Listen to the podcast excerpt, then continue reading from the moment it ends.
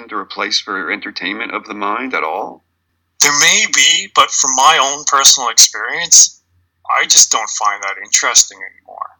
There's a scene in The Matrix where Neo's in a car and he's told, well, it's our way or the highway, and he opens the door to get out. And Trinity says, You've been down that road, Neo, you know where it leads. And I feel that that way when mind that's starts saying, Well, let's go do this, or let's try this, or I should do this. It's like, no, I've, I've been down that road. And I know exactly where it leads. It's it's empty. No, it's just empty calories.